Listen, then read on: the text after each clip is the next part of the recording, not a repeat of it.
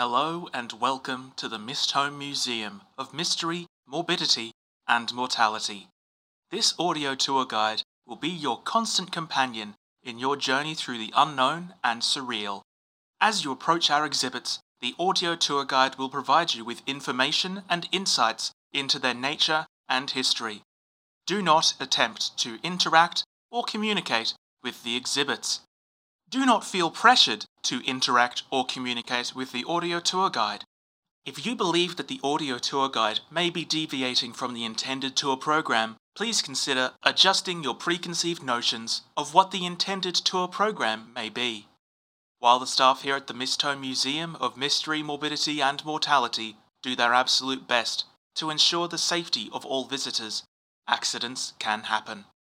The museum is not liable for any injury, death, or immersion breaking Patreon plugs that may occur during your visit.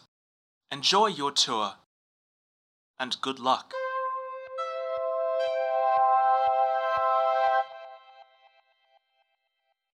Have you ever had a compulsion you just couldn't quite shake? Some odd little thing that your meaty human brain just gets hung up on and won't let go until you scratch that itch, if even then. I don't have a brain like yours, but even I can relate. Sometimes when I get a bit stressed or overwhelmed, I just start describing or narrating what's going on, like it's an exhibit here in the museum. It doesn't quite make me feel better, but not doing it would make me feel worse. Does that sound familiar? Have you ever had a compulsion to dig? Not for something or to get somewhere, just dig. You wouldn't be alone, although most of your company would be animals. You just feel an urge to lift the earth with tools or your bare hands to just dig. This compulsion has been referred to as, quote, hobby tunneling, unquote, and to be fair, it isn't always a compulsion, or so the tunnelers might claim. Digging is good exercise, a diversion not unlike a one person sport. It requires little in the way of financial expenditure, simply whatever tools the tunneler wants to use and some land they have permission to dig on. Often they don't bother with that second one, as in many cases, nobody ever finds out about the tunnels anyway. They simply linger below the surface, perhaps even beneath the streets you walk down, a secret known only to the ones who dug them. And sometimes, by a stroke of luck, whether or not that is the right word, the tunnels are found. Such was the case with the tunnel dug by an individual known only as Pearl. The exhibit before you consists of a number of tools that Pearl is believed to have used as well as a handful of old photographs of his handiwork. Little is known about him prior to the discovery of the tunnels he dug beneath his ancestral home. Then again, less is known of what became of him after. His family had once been wealthy, but by the time he began his digging hobby, he was the only remaining heir, and he'd become something of a recluse.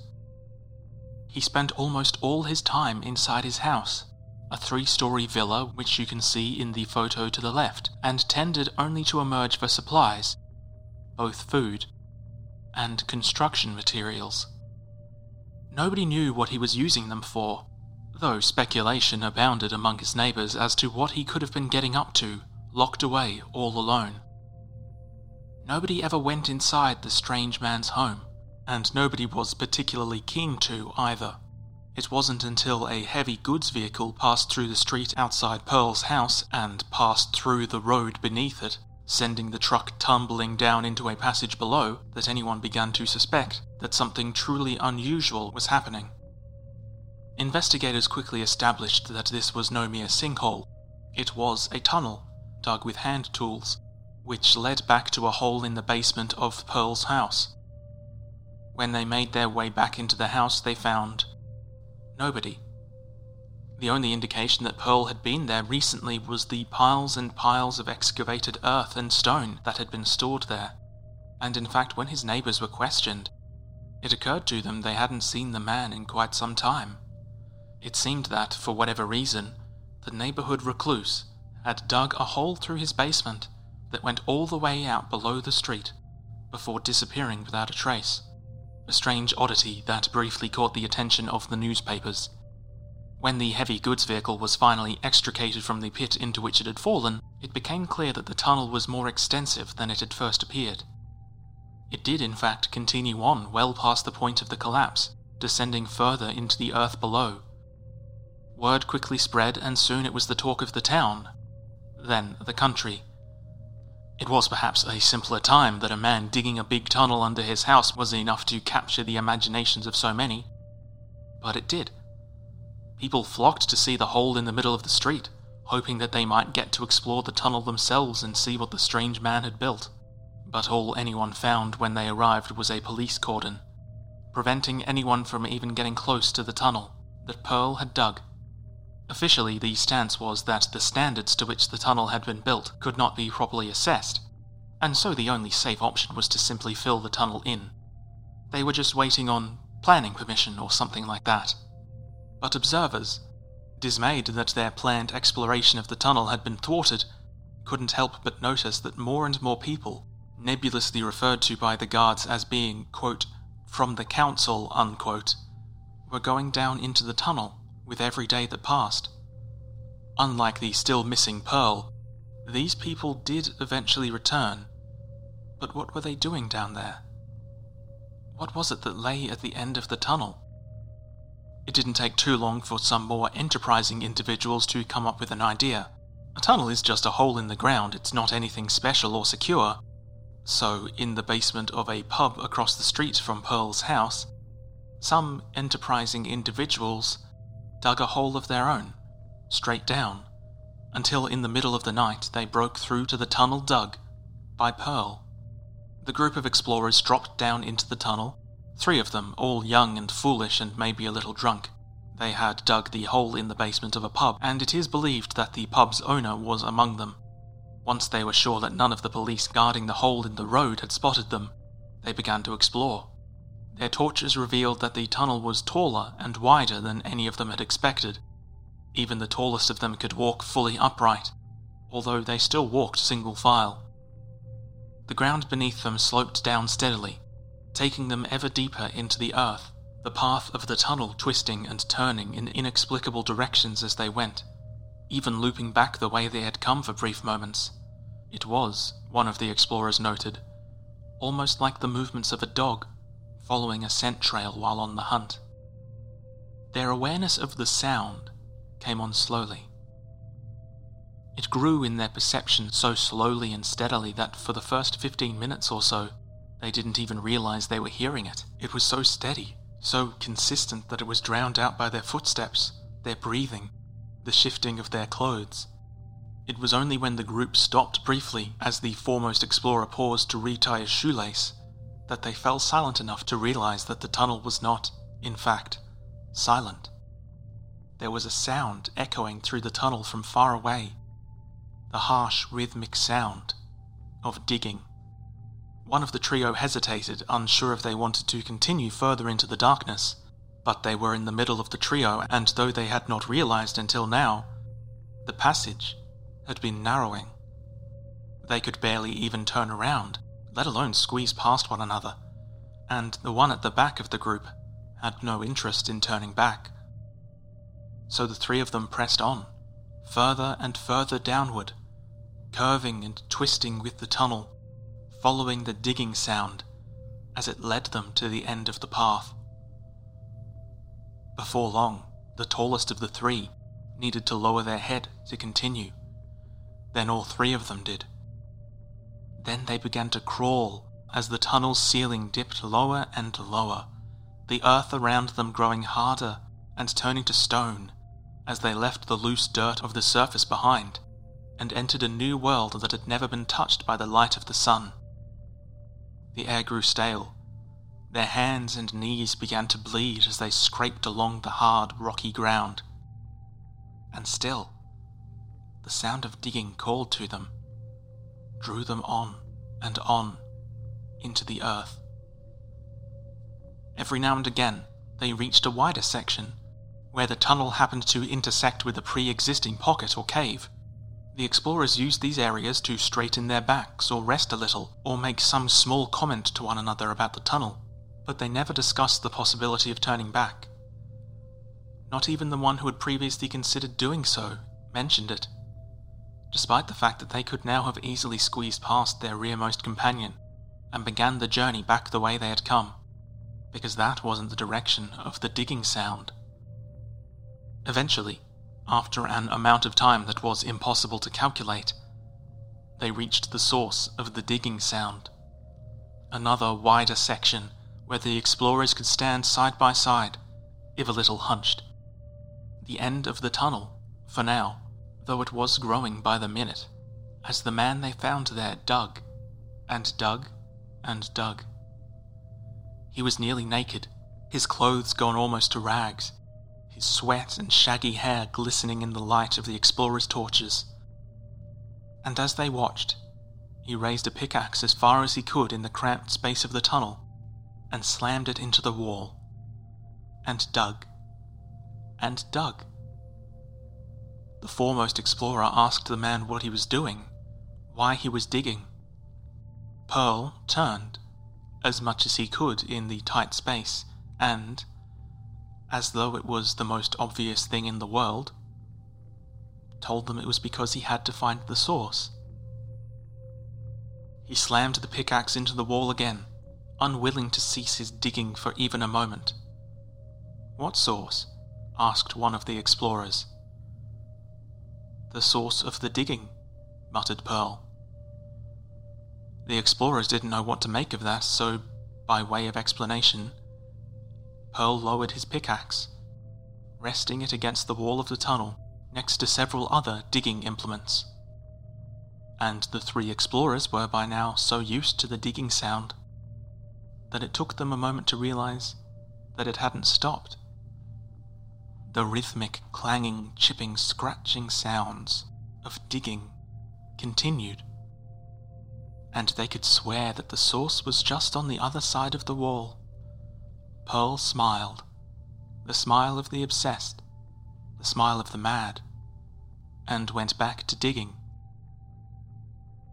And wordlessly, as if they were afraid to drown out the digging sound with more speech. His new companions picked up the other tools and joined him. Some time later, one of the tunnelers was caught leaving the pub on the surface on a mission to bring back supplies. Their urgent expression and filthy clothes were quickly recognized by the people guarding the pit in the street, and so before long, the other tunnelers, including Pearl, were brought into custody as well, but the sounds of digging never ceased, and they were soon joined by other tunnelers, this time wielding powerful tools that rent the earth apart, boring down into the ground as they searched for the source of the digging sound. Every now and again they stopped and shut their machinery off and listened for the sounds of digging to make sure they were still on the right path still growing ever closer to the source. They dug and dug and dug. They dig and dig and dig. To this very day, they are still searching. Pearl is still among them, the illegality of his actions seemingly forgiven by authorities that seemed to have gained an understanding for his motivations but now he is just one of many, his cramped and amateurish tunnels turning into vast holes in the earth, as more and more people come from all around the world to see this strange phenomenon and become, themselves, obsessed, compelled by the sounds of digging that continue just out of reach. The patronage department had hoped that this exhibit could include a recording of the digging sound provided that testing could prove that the sound itself was not harmful. But unfortunately, the retrieval department could not oblige this request, because despite the many, many accounts that could be found from tunnelers and even retrieval agents of the tantalizing sounds that came from below, none of the equipment that the agents could bring to bear were ever able to detect any sound at all. As far as the recording devices were concerned, the only digging sounds in that tunnel were those made by the tunnelers, searching and searching digging and digging, for a sound only they could hear, always just out of reach. And that sound continues to this day, far beneath your feet. They dig and tunnel and search. Deeper and deeper and deeper.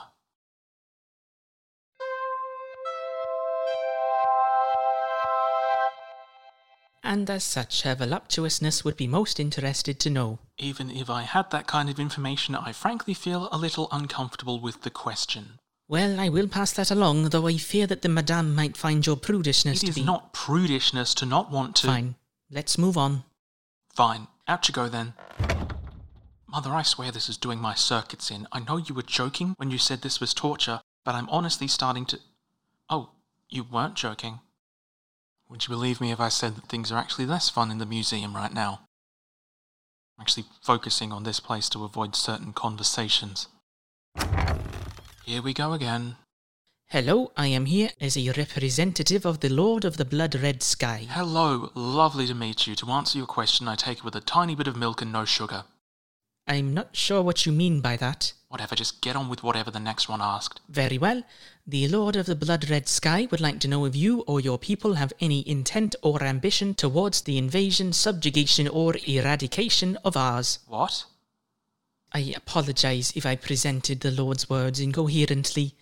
To repeat, the Lord of the Blood Red Sky would like to know. If we're going to attack you, Well, that's a bit of a simplification of his Lordship's question, but that would be a part of the matter, I suppose. what have either of us done to indicate that we have violent intentions here? We have been nothing but cooperative since you ambushed us and took us prisoner. Nevertheless, his Lordship has asked the question, and the laws of hospitality do dictate that you answer.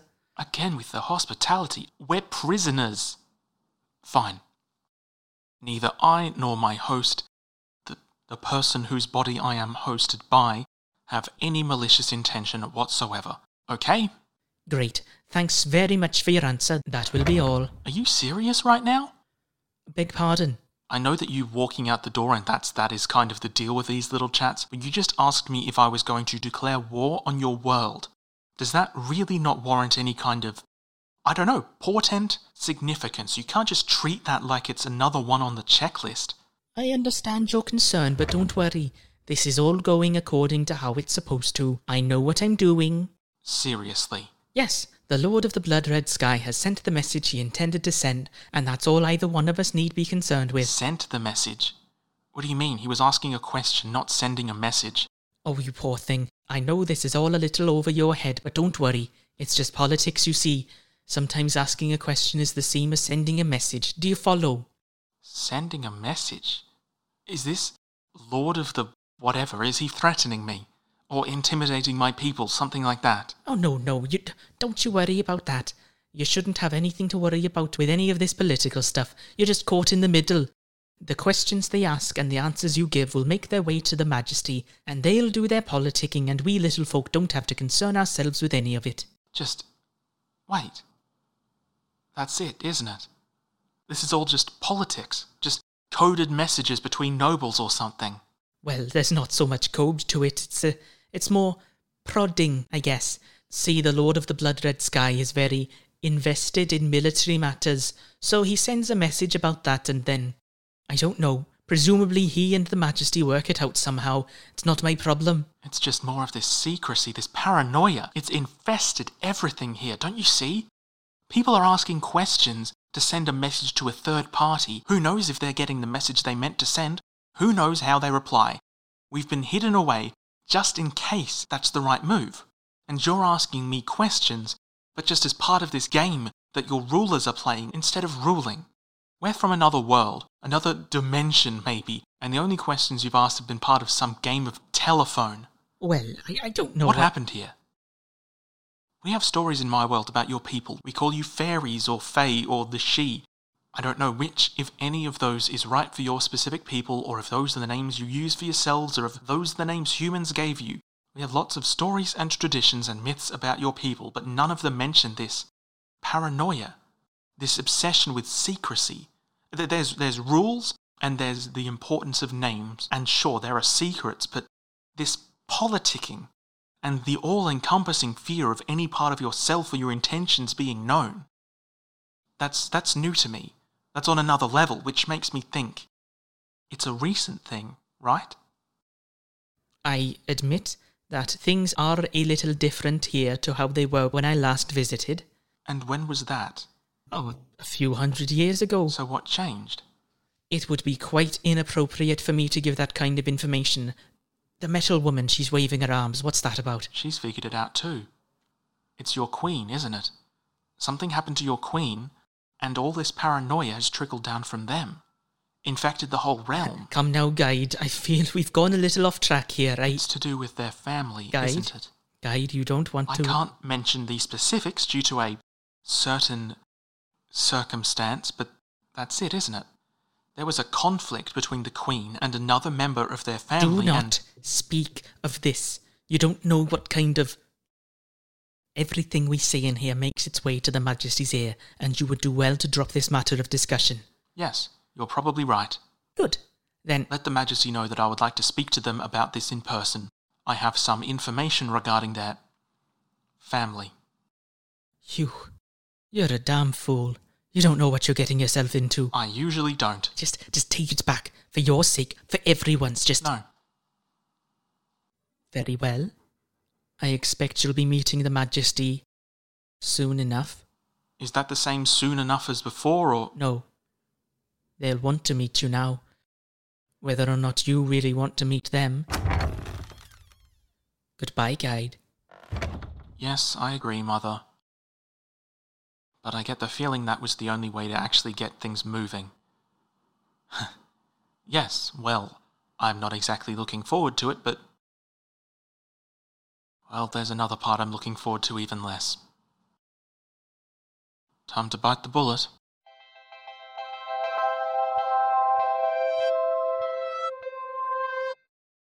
If you enjoy the Mistholme Museum of Mystery, Morbidity, and Mortality, please consider supporting the show via Patreon at patreon.com slash domguilfoyle.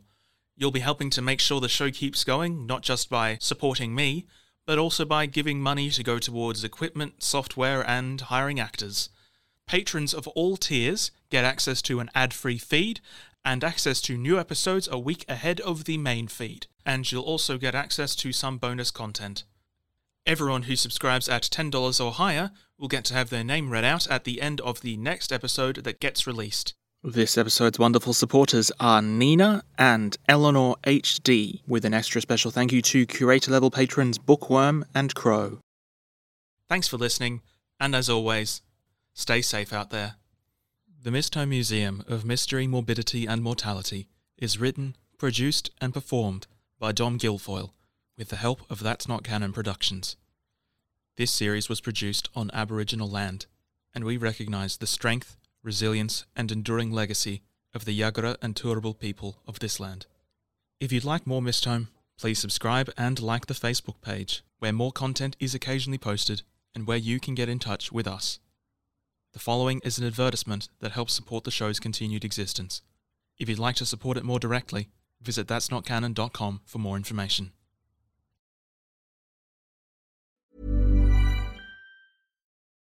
Join us today during the Jeep Celebration event. Right now, get 20% below MSRP for an average of 15178 under MSRP on the purchase of a 2023 Jeep Grand Cherokee Overland 4xE or Summit 4xE. Not compatible with lease offers or with any other consumer incentive offers. 15,178 average based on 20% below average MSRP from all 2023 Grand Cherokee Overland 4xE and Summit 4xE models in dealer stock. Residency restrictions apply. Take retail delivery from dealer stock by 4 1. Jeep is a registered trademark.